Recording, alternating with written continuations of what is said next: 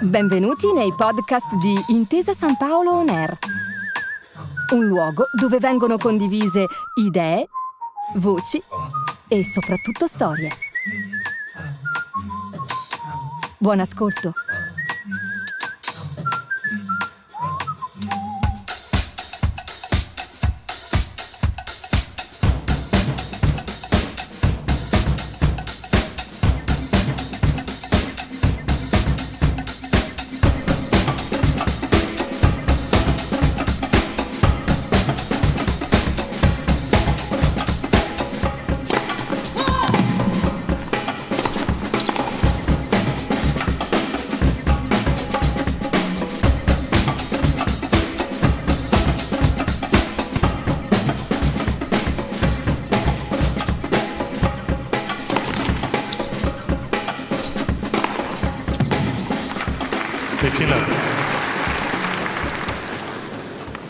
È la bacchetta che sceglie il suo mago, signor Potter, non viceversa. C'è qualcosa di mistico, di innaturale, persino di insondabile nel rapporto tra un campione e il suo attrezzo di lavoro.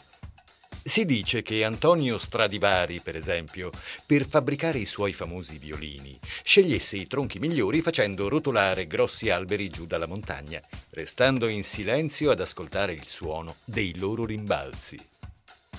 Tuc, tuc, swish! Quasi come una pallina da tennis che continua a sbattere tra il terreno e la racchetta alla ricerca della melodia perfetta. Il marmo dello scultore, le chine della vignettista, le materie prime di una chef stellata, le scarpette chiodate del centometrista più veloce al mondo. Il successo di ogni grande impresa nasce nell'oscurità di uno spogliatoio, nell'ordine maniacale di una cucina, nel caos creativo di un laboratorio artistico. Nasce al buio per risplendere poi alla luce del sole. Questo è il segreto di Pulcinella, uno dei tanti del mondo dello sport. Anche qui, come in ogni settore, per arrivare in alto servono gli strumenti giusti, perché è solo dal loro dialogo con il talento che può emergere poi la vera magia.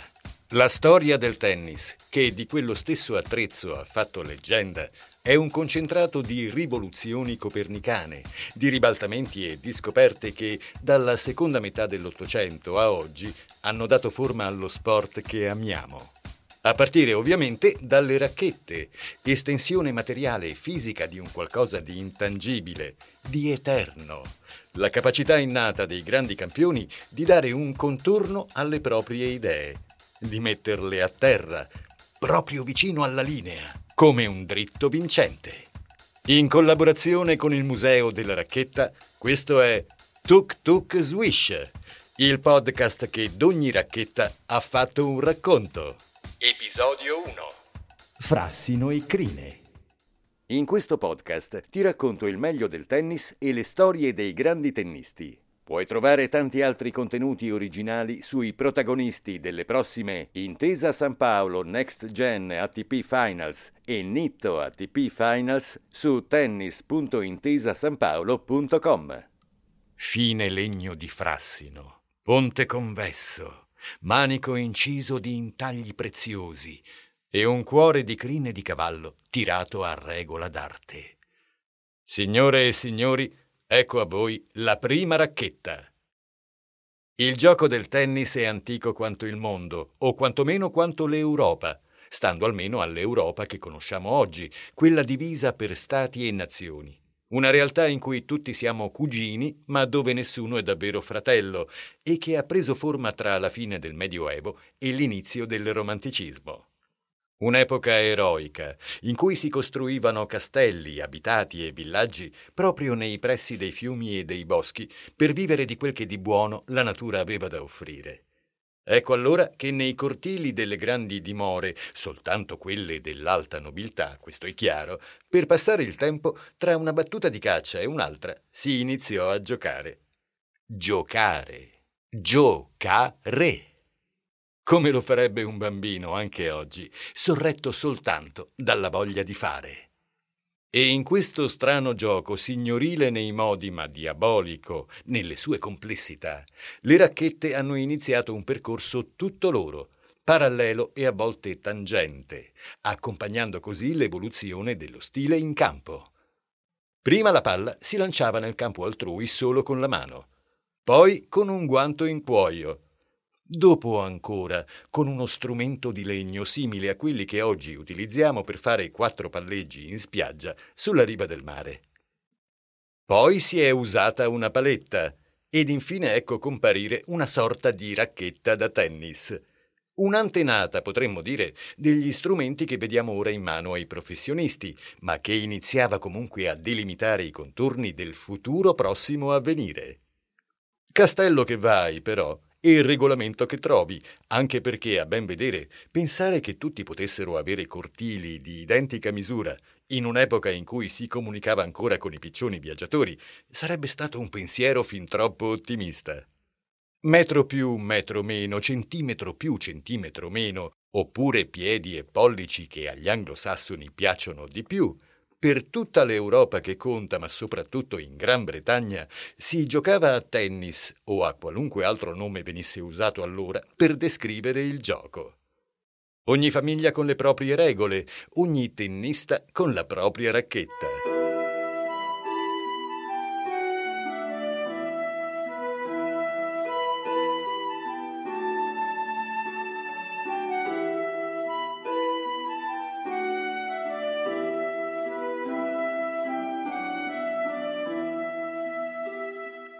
Poi un giorno tutto cambiò.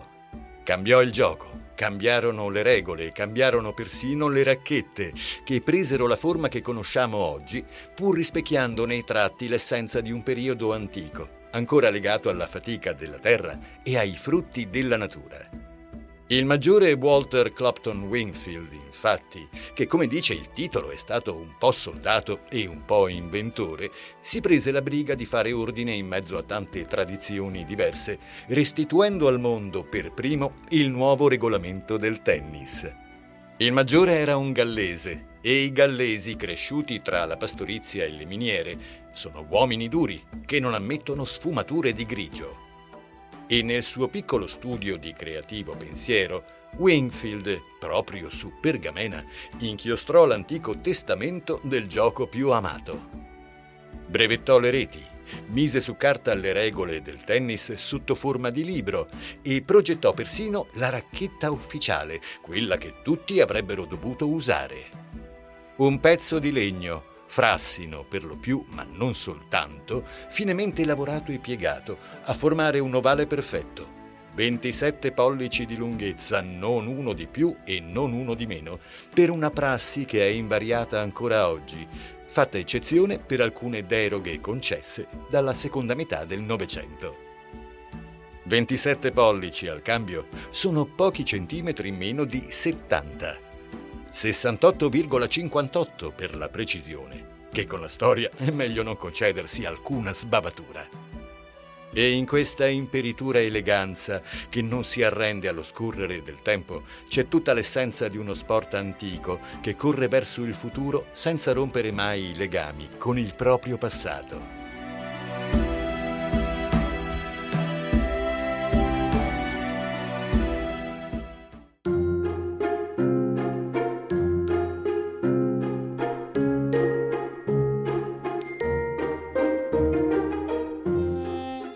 All'aristocratico di inizio Novecento, dunque, soprattutto quello d'oltremanica, piaceva assai venire a visitare l'Italia. Una pratica che in realtà non sembra destinata ancora a passare di moda e forse non lo sarà mai. Lo chiamavano il Grand Tour i signori dell'epoca e c'è da dire che il nome era davvero calzante in queste sue altisonanti allitterazioni dure. La partenza per il Mediterraneo, il viaggio in carrozza, le passeggiate per Roma, le calli veneziane, i varchi alpini. Per mesi e mesi si girava alla ricerca di quanto di buono il bel paese avesse da offrire e al nostro amato stivale storia, cucina e arte non sono mai mancate. La Liguria in particolare divenne meta di molti villeggianti inglesi che avevano scelto la riviera come luogo ideale per riprendersi dai rigidi e nebbiosi inverni anglosassoni. Quel microclima, quel mare, quel litorale protetto dai monti che ancora oggi rende stupendo quel pezzo d'Italia, finì col far innamorare pure loro, che ci costruirono ville, case e alberghi. Per non farsi mancare nulla e per non avere nostalgia di casa, allora iniziarono anche a chiedersi come e dove avrebbero potuto giocare a tennis, il loro passatempo preferito. Così costruirono il primo campo italiano a Bordighera nel 1878, fondando il tennis club più antico del nostro paese. Visto che non c'era tempo a sufficienza per aspettare le racchette dalla madre patria, che agli inglesi importa fare le cose per bene e farle in fretta, andarono a bussare ad una storica industria ligure, la Nada e Billur, che si era fatta un nome producendo mobili artistici per i salotti dei signori, proponendo loro un intrigante cambio di narrativa.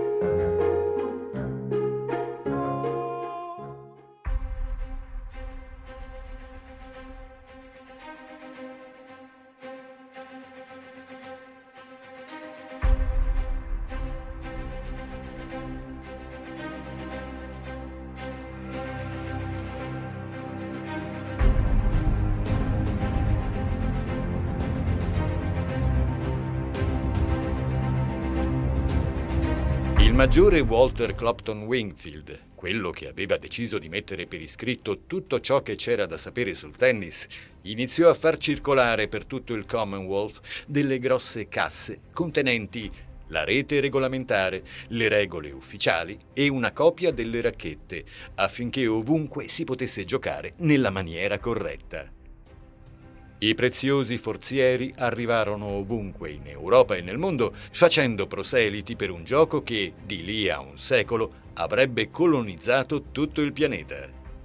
Un forziere arrivò anche in Liguria, nella residenza estiva del capitano Murray, altro uomo d'armi e di sport, che era ormai stufo di organizzare per corrispondenza da Londra l'arrivo delle sue amate racchette.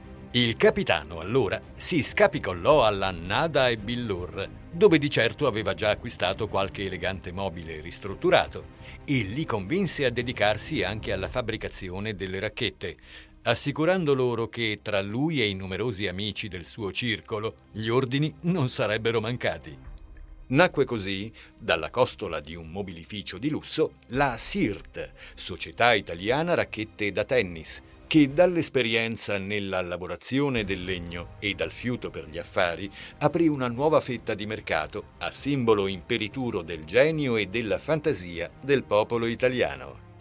Si preferì il frassino, ma non esclusivamente, perché man mano che passavano gli anni si andava cercando un legno sempre più rigido, sempre più forte, per creare racchette performanti, adatte ad accompagnare l'evoluzione del gioco, che cambiava al ritmo di una società dinamica come quella di inizio Novecento. Il legno, è bene ricordare, è un materiale vivo, con un'anima tutta sua, che interagisce con ciò che lo circonda, sia esso l'umidità, il calore oppure il semplice scorrere del tempo. Anche per questo non esisteva racchetta impermeabile all'usura e le più grandi fabbriche del mondo proliferarono proprio nei pressi delle più corpose risorse lignee da cui poter attingere senza sosta.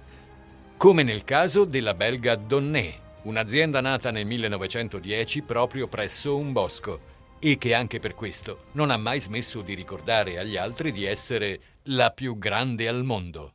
E poi nel suo essere viva, quasi pensante, l'esistenza del legno ricorda quasi quella di ogni essere umano che invecchiando poco a poco si piega su se stesso, perdendo la postura vigorosa della gioventù. Ecco allora che tutte le racchette dell'epoca che sono arrivate intatte fino a noi l'hanno fatto grazie anche a delle cornici speciali, veri e propri esoscheletri che venivano applicati con dei morsetti sull'esterno del telaio per impedire che il legno si piegasse, deformandone l'artigianale perfezione. Un vero e proprio concentrato di idee, di visione del futuro e di amore per le cose fatte bene, quelle che richiedono tempo.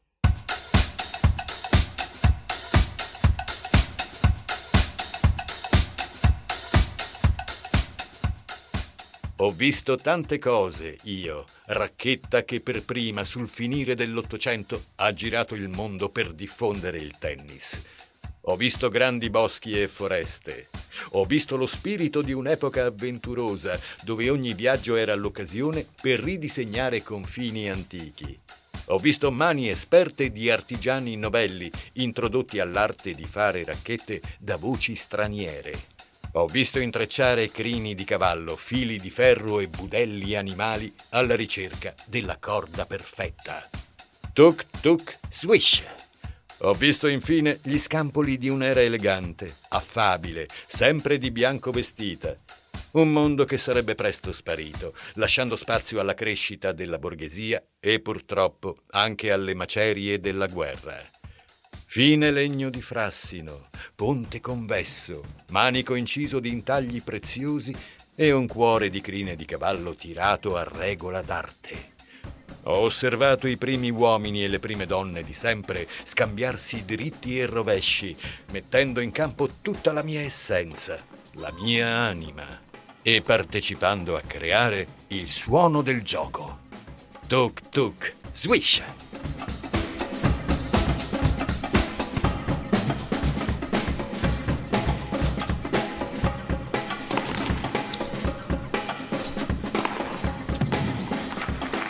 Filato.